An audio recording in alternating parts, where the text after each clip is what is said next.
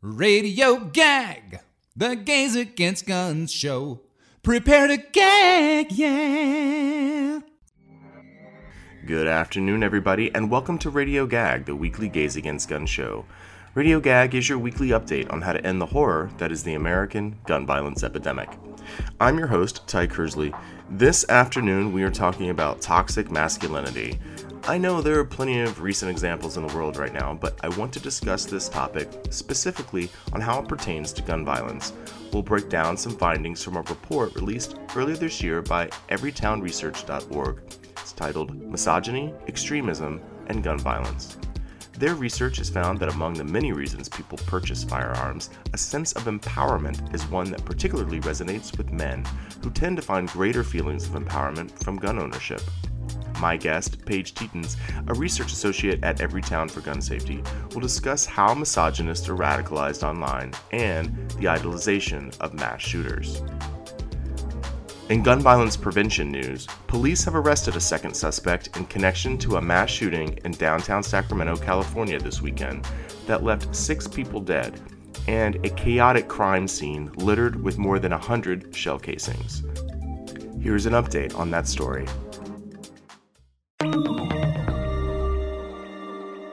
In gun violence prevention news, California law enforcement officials suspect a handgun converted to fire like a machine gun was among the weapons used in the mass shooting that left six dead and 12 wounded in Sacramento on April 3rd. The shooting began after a fight broke out around 2 a.m. in a popular nightlife area just blocks away from the state capitol. Video from the scene shows chaos and a crowd scrambling after gunshots ring out including a burst of the sort of rapid fire that typically comes from a machine gun. Law enforcement sources say witness reports, physical evidence, and videos of the events that night have led them to believe that at least one of the guns used was a fully automatic weapon, most likely one that was equipped with an illegal conversion device.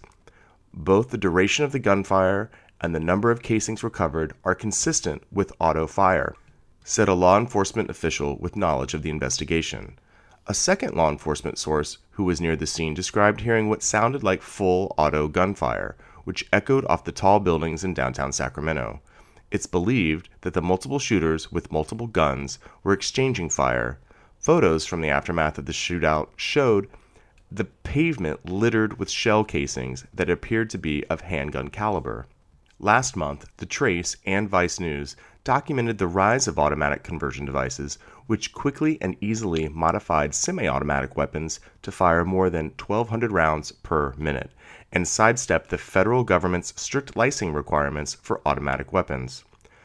The reporting identified hundreds of cases where criminals and extremists sought out and used conversion devices to carry out robberies, assaults, and murders. According to the Bureau of Alcohol, Tobacco, Firearms, and Explosives, recoveries of illegal modified machine guns increased from 300 in 2020 to 1,500 last year. Commonly referred to as switches or chips on the streets, automatic conversion devices are available for illegal online purchase for as little as $20 and can even be fashioned at home using a 3D printer. Among the most popular type of conversion device is auto sear, which is commonly used in Glock handguns. The Sacramento Police Department confirmed that at least one stolen firearm was recovered at the scene and another retrieved during a search warrant.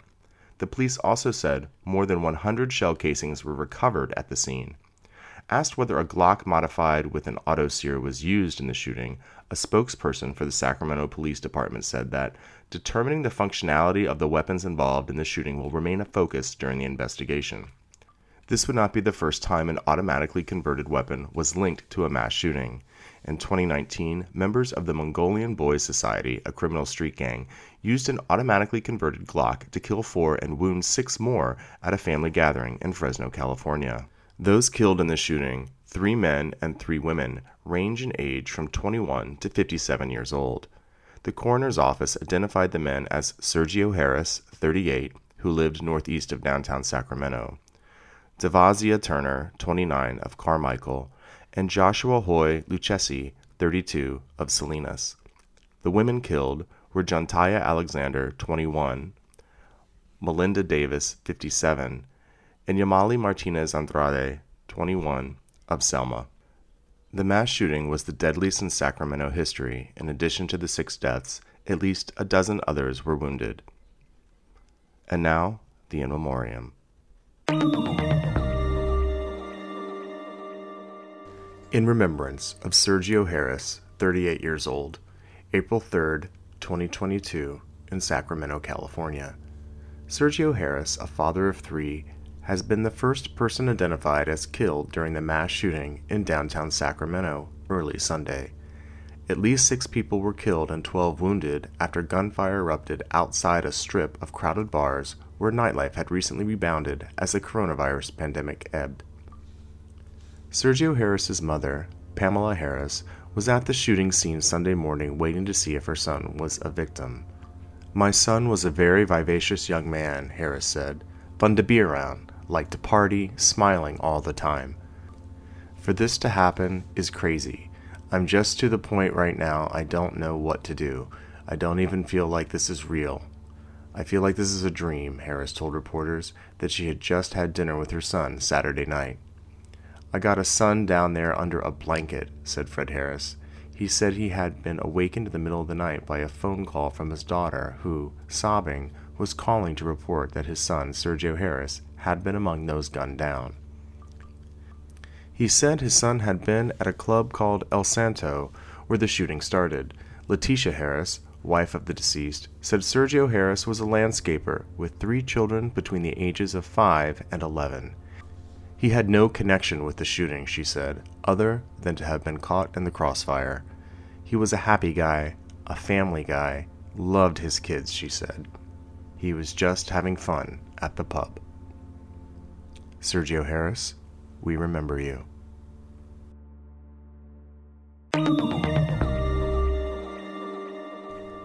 You're listening to Radio Gag, the Gays Against Gun Show, here on listener sponsored, commercial free radio, WBAI 99.5 FM.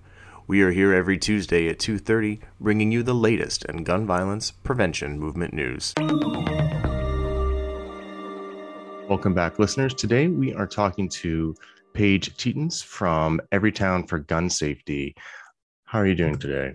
Doing well. Thank you for having me. Um, Paige, we want to discuss this research and report that came out uh, misogyny, extremism, and gun violence. So let's just go through how an individual is radicalized in our country and look to you know violence to solve their problems and how guns actually relate to that so in the report we go through a process we call the path to radicalization uh, many misogynists get their start in this collection of internet communities known as the manosphere, which is a loose collection of things like online forums, subreddits, and websites that at their core believe that men are an oppressed class.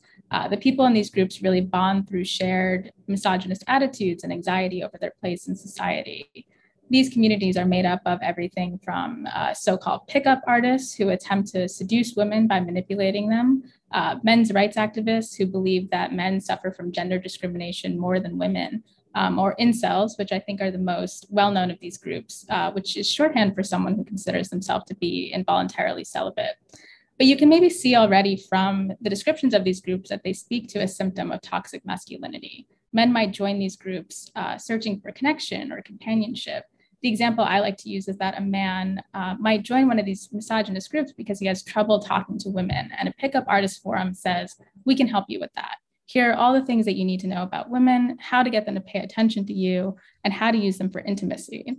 Another example might be maybe this same man has trouble talking to women, but he just sees the situation as hopeless. Maybe he feels ostracized or undesirable, and maybe he thinks, if I haven't had a girlfriend by a certain age, I never will. That might lead him to seek a community of like minded people in incel forums, where he's then bombarded with ideas about how he's owed certain things from women and how they're at fault for the despair he feels. So, the effects of toxic masculinity in a society, uh, you have to feel this way, you have to act this way, and if you don't, you're a failure, uh, can lead people to seek comfort in these groups. There are of course you know other things that lead to uh, people to these spaces. In our research we saw loneliness disaffection uh, anti-feminism to also be some of the prime motivators for speaking out this kind of community. But once they're there they find this shared culture of misogyny and racism a perceived loss of social status uh, is a pretty potent basis for radicalization And the dominant attitudes in these forums are that outgroups are to blame for these men's problems women, people of color, uh, religious minorities, particularly Jewish people. Um, it is their fault that you don't have the things that you're owed. So, people previously a part of less extreme groups might really resonate with this, get deeper into more radical misogynist spaces. And it's in these more radical spaces that discussions of violence become common. Like many extremists, they worship attackers that committed violence motivated by hate, and they fantasize about violence themselves. Right. Um, so, when you add the attraction and ease of access to firearms that are prevalent in these discussions, these places are unfortunately a hotbed of potential mass attacks. Right. And it sounds familiar to me. Um, I, I bring this up on the show occasionally, but I'm retired Air Force, and a lot of my, the majority of my years were working studying terrorist cells and you know how people are recruited, and it seems very similar to um, easily pointing the finger to someone else is why you don't have the money you have, why you don't have the respect you have. They found camaraderie with other men in all of this anger and, and finding the same target. I, I even read in the article that um, it's been five years, I think. Since, yeah, the Santa Barbara students that were killed, and that shooting itself uh, inspired other public shootings. Right. So while misogyny and the violence that uh, is motivated by misogyny didn't start with that shooting in Isla Vista, our research found that it was a watershed moment for it. Uh, the attacker there considered himself to be an incel, and through his uh, long manifesto, videos he posted online, and past behavior, the antipathy he felt toward women became really clear. Um, at as young as 17, he was fantasizing about violence against people in relationships, even documented some of his own violent behavior in the years leading up to the shooting. he was living an active life online at the same time, expressing himself as someone deeply misogynist, racist, and violent. And in May of 2014, when he perpetrated this attack that killed six people and wounded 14 others, uh, all of this was very public and visible. He was really clear about the fact that he was doing this because he was, uh, you know, he felt this way. He had these grievances against women. Um, he wanted to punish people, and he had been planning the attack for a while. Uh, and the visibility and the cruelty of that motivation turned a previously little known incel movement into this internationally recognized terrorist threat. Uh, for the online communities I mentioned before that shared his belief, this was the first time that their grievances had been so widely recognized they saw themselves as, as suffering. And now that everyone was talking about this attack and the grievances behind it, um, some were even celebrating. Six people were killed, a dozen other were wounded, and some people were not only glad that it happened, but were hoping that it happened again in these spaces. Um, if you've looked at this case before and heard the name, the patron saint of incels, uh, that's the shooter here. He looked up as an inspiration for the people who are sympathetic to his views. Um, and unfortunately, since this attack in Isla Vista, we tracked at least six shootings connected to the same incel and manosphere subcultures that the shooter was a part of, um, with many of them drawing direct inspiration with him, either citing him in, in favorable online posts, um, directly calling him things like a hero, um, and things like that. So the some of the some of the attacks that um, were perpetrated sort of in his name, um, and some of the attacks that you know people who attempted attacks also citing the Isla Vista shooter um, as a, a person, you know, worthy of worship and, and in, inspiration to further attacks. So this is a completely different scenario than like when we see men, as they would say, or any person, but mostly men snap and a gun just happens to be there. We're talking about a movement really that men have been able to tap into. Um, and it has collected a lot of gun owners. How do we use these findings to address the damage that toxic masculinity is doing to our country? So, ending extremism, ending misogyny, ending toxic masculinity, these are all, you know, really massive undertakings that can't be fixed by one policy alone. And we're thankfully not alone in doing the work to understand and end misogyny. Uh, but what we found in the research is that firearms are really prevalent and really important to these acts of violence. You, you know, you mentioned it just now that the uh, the connection that this has to guns uh, is really troubling. And we found that it's intentional, that it's the ease of access and it's the importance of a firearm as an empowering symbol um, that is makes these attacks so prevalent and so deadly. Uh, we want this to be the foundation to, for further research to further understand, further address um, this issue. And this report illuminates how important it is that gun violence prevention is part of that conversation. Um, knowing what we know from this work now, action that prevents these attacks just can't come soon enough. Um, and our hope is that the report raises awareness about how just, you know, just how important it is that uh, we address extremism and we address gun violence prevention in tandem. Right. Um, does this lead also to, um, you know, for gun safety? We're talking about gun safety legislation. You think we wouldn't get any pushback from, but yet somehow uh, politicians are still locked in on this group to keep them happy and to keep them voting and supporting them and showing up to rallies armed and all these other things. And how do we break that cycle? Yeah, one thing that we um, researched in the report was that we found that guns are important as both an, an easily accessible means to make their rage visible, but also an important symbol of empowerment for these groups. Um, you mentioned sort of that you know there's a desire to keep these groups happy and one of the things that we found in the research is that guns um, are not just empowering but are particularly empowering to men. So we have this group here um, in the manosphere among incels that feel uh, disempowered. They feel that they don't have a voice that they are, don't have a place in society. Um, this is their way to to change that to to acquire a gun to feel a sense of power. Um, one thing that we also found in the work um, and the research is that guns are, are explicitly marketed for this uh, feeling of empowerment. So we have a, a scenario where um, you know people see guns to be empowered um, and commit violence sort of as a result of that, and guns are, are marketed uh, to that feeling. So obviously this requires um, you know, shifts in in addressing extremism and addressing toxic masculinity and addressing the way that we, um, you know, approach gun culture as a country. Um, but what's so important is that this, in this action, that as we, you know, work to address misogyny, as we work to address extremism, uh, that these guns um, that are used in these acts of violence aren't so so easily accessible to these these extremists who will use them to commit acts of violence. Right what's one thing you definitely want everyone to know? I think the main takeaway from this this report is that misogyny has long been a driver of gun violence and extremist violence in the United States. Um, the new research that we have here highlights the importance of guns as both this organizing symbol um, and as the weapon of choice for misogynists and extremists generally, um, which I hope calls attention to this growing public safety threat that this presents to our country. Um, I think another important thing to know, and we sort of alluded to it throughout this conversation, is that uh, there is a pretty significant overlap between misogynist attitudes and white supremacist and far right attitudes overall. Uh, we see in a lot of um, extremist attackers that they harbor both feelings of hatred and disdain for women um, and for, for people of color, um, for religious minorities because the the foundation of, of grievances to be able to blame an entire group um, for the way you feel is is a primer for further white supremacists for further uh, far right beliefs. So often uh, far right extremists white supremacists will explicitly see these misogynist groups as a recruiting space for their own beliefs.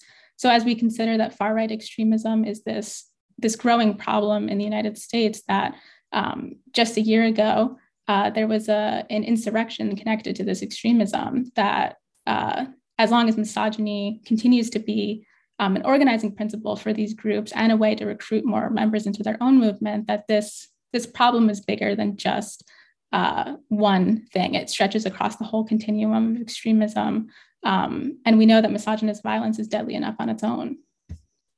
Right what other things are we are we working on now in, in the in the movement to kind of highlight that this is wrong without still being tagged you know the guys coming for your guns. It seems like we're always going to be on the other side uh, of this because there is such a um, a fused symbol of a man with a gun. How do we get out that maybe that's not the most trustworthy image?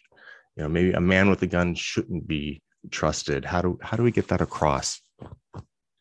Yeah that's a good question. I think I'm grateful that we're able to do this work addressing extremism alongside some really, um, you know, great organizations that have been doing this work for for a long time. And I think the position that we want, you know, this report to exist in is that uh, this is a new contribution about the importance of of guns, of guns as a symbol, um, of gun culture to this this extremist movement um, we see not just in misogynist extremism, but in other types of extremism um, that our organization has researched that uh, the gun is a really it's it's an it's a way to organize and it's a way to to intimidate people and to and you know enact violence. I'm really grateful for the a lot of the work that our volunteers um, in moms demand action have been doing on this. Even as we were were working on the report um, you know, Moms Demand Action is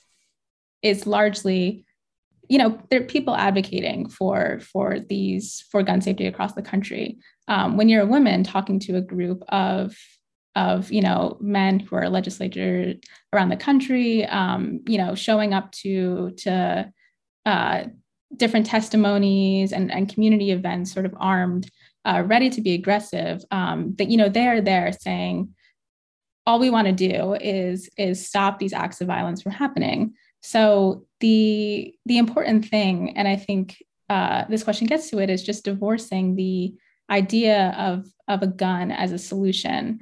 The report illuminates this connection and i think that what we we want to do in addressing extremism and addressing this connection um, is continue to illuminate this problem. I think that this is the first step in showing that guns are so uh, important to this movement. And the next steps are uh, continuing to understand, continuing to research, um, and figuring out what those what those points are uh, to to further, you know, to end extremism, to end misogyny in a macro way.